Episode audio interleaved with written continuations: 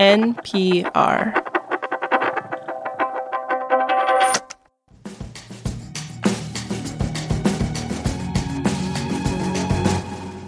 Is a recession coming? Is a recession coming? I mean, it's the question everybody has on their minds. To answer that question, we look at economic indicators on our show all the time. And of all the economic indicators, there is one that has predicted every recession since nineteen sixty-nine, with no false positives. That is a remarkable track record of economic doom predicting. And maybe you guessed where we're going with this. We're talking about the yield curve. The yield curve. That's right. We, we talk about it a lot on this podcast, and the yield curve is flashing red right now. It's going, alert, alert. I call that code red.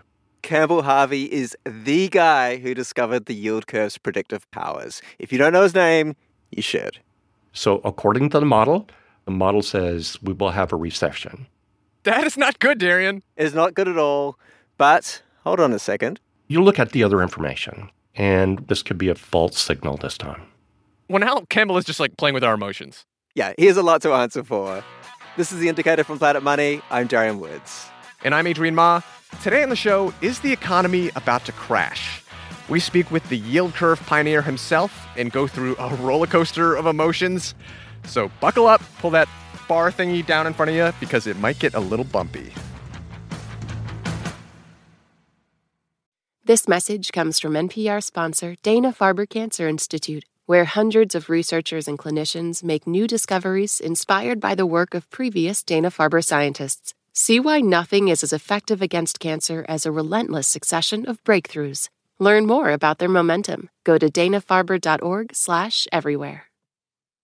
This message comes from N P R sponsor Arctic Wolf. Their researchers have released the Arctic Wolf Lab's twenty twenty-four Threat Report. Why will twenty twenty-four be a volatile year for cybersecurity? Learn more and get your copy now at arctic wolf dot com slash N P R. Campbell Harvey, Duke University economist, you're a longtime guest on The Indicator. We are obsessed with the yield curve on our show. Yeah, but it, it's unfortunate that I only get called to be on the show in a bad news situation. It's like I'm Doctor Doom. I mean, we called up Campbell because he's basically Mister Yield Curve. Yield basically means interest rates, and the yield curve refers to the way that these interest rates tend to go up the longer you lock away your money in treasury bonds. Treasury bonds are arguably the most important investment, showing how people around the globe are feeling about the U S economy, specifically whether they think the economy is going to get better in the future or worse. So almost all the time, the long-term rate is higher than the short-term rate, and we call that a normal yield curve. It's a literal line sloping up, because to get people to invest in longer-term treasury bonds, investors need some incentive, higher interest rates. But when things are not normal, when there are economic storm clouds on the horizon, investors flock to long-term investments like the ten-year and twenty-year treasury bonds. And with this increased demand, the treasuries don't need to offer such a high interest rate. And meanwhile, because the Fed is raising short-term interest rates to battle inflation, that drives up the interest rates on things like three-month treasury bonds. And that's the so-called inverted yield curve, where you've got short-term rates that are higher than long-term rates. That is bad news, according to my research. Campbell looked at when the interest rate on three-month treasuries was higher than the ten-year treasuries. And he found that when this difference persisted for a full calendar quarter, eventually economic growth would start to plunge and there'd be widespread job losses. Well, those, uh, those criteria have been checked off. The yield curve inverted towards the end of twenty twenty-two, and it stayed inverted. But maybe it's a bit ironic, uh, given that I am the person that discovered The Indicator, but I believe there's a real chance of avoiding a recession and for the model to have a false signal. A false signal? That's very curious. And why is that? So there's many reasons. Number one, the employment situation is quite unique. Yeah, uh, for one thing, today's data shows that there are one point seven job openings for every unemployed person. And what that means is if you do get laid off, the duration of your unemployment is low. So it's very short uh, unemployment. And then if you look at the nature of the unemployment that makes the headlines, and it's almost all tech layoffs. And the tech sector has had an extraordinary hiring rate over the last three years, since COVID. And what they're doing is they're walking back some of that hiring. I mean, layoffs have also been happening in the media and the finance industries, but in the wider economy, layoffs are actually lower than before the pandemic. Campbell's second reason why the economy might be fine comes from looking back at the last long recession in two thousand eight and how indebted people were then. Housing caused a lot of trouble in the global financial crisis. The global financial crisis caused a terrible downturn fueled by heavily indebted homeowners. But now Americans have far less debt. And what this means is that there is the ability to withstand a blow to the housing market where housing prices can go down, and the median price has dropped uh, somewhat uh, recently, and it's not going to cause uh, the same sort of contagion that it did last time. The final reason Campbell says we shouldn't necessarily freak out right now is that the yield curve might be less predictive because everyone knows to watch out for it now. It's all over the news. It's it's on your show. Um, if you tried to tell your investors, well, it was a complete surprise, and I'm sorry that I bet the firm on a major investment, they'd basically be laughter. How can you say that? Yield curve is inverted. Why did you make this major capital investment that put our firm at risk? In other words, businesses that are watching the yield curve might be more cautious as a result, and they might not overinvest in things like new factories or hiring a bunch of people. It puts the company in a position so that when there is slower growth, they're able to withstand it. Yeah, so in other words, the yield curve might be so right that it becomes wrong. Put that on a t-shirt.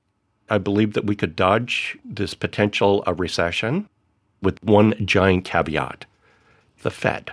Yeah, so the Federal Reserve keeps jacking up interest rates to fight inflation, and Campbell worries that the Fed is going too far. And there's a couple reasons for that. First, Campbell sees the battle against inflation as nearly over. That inflation is soon going to be heading down towards normal levels because we've been seeing a slowdown in housing costs. I believe that the Fed has this unique chance of, of claiming victory on inflation without driving the economy into a, a deep recession. And what they need to do is to stop hiking the rates.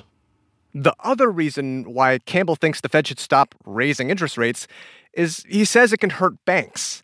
Campbell sees the Silicon Valley Bank collapse and, you know, the other collapses as being this symptom of what happens when the Fed is raising interest rates and you got an inverted yield curve happening at the same time. Anytime the yield curve flattens or inverts, that's really bad news for the banking system.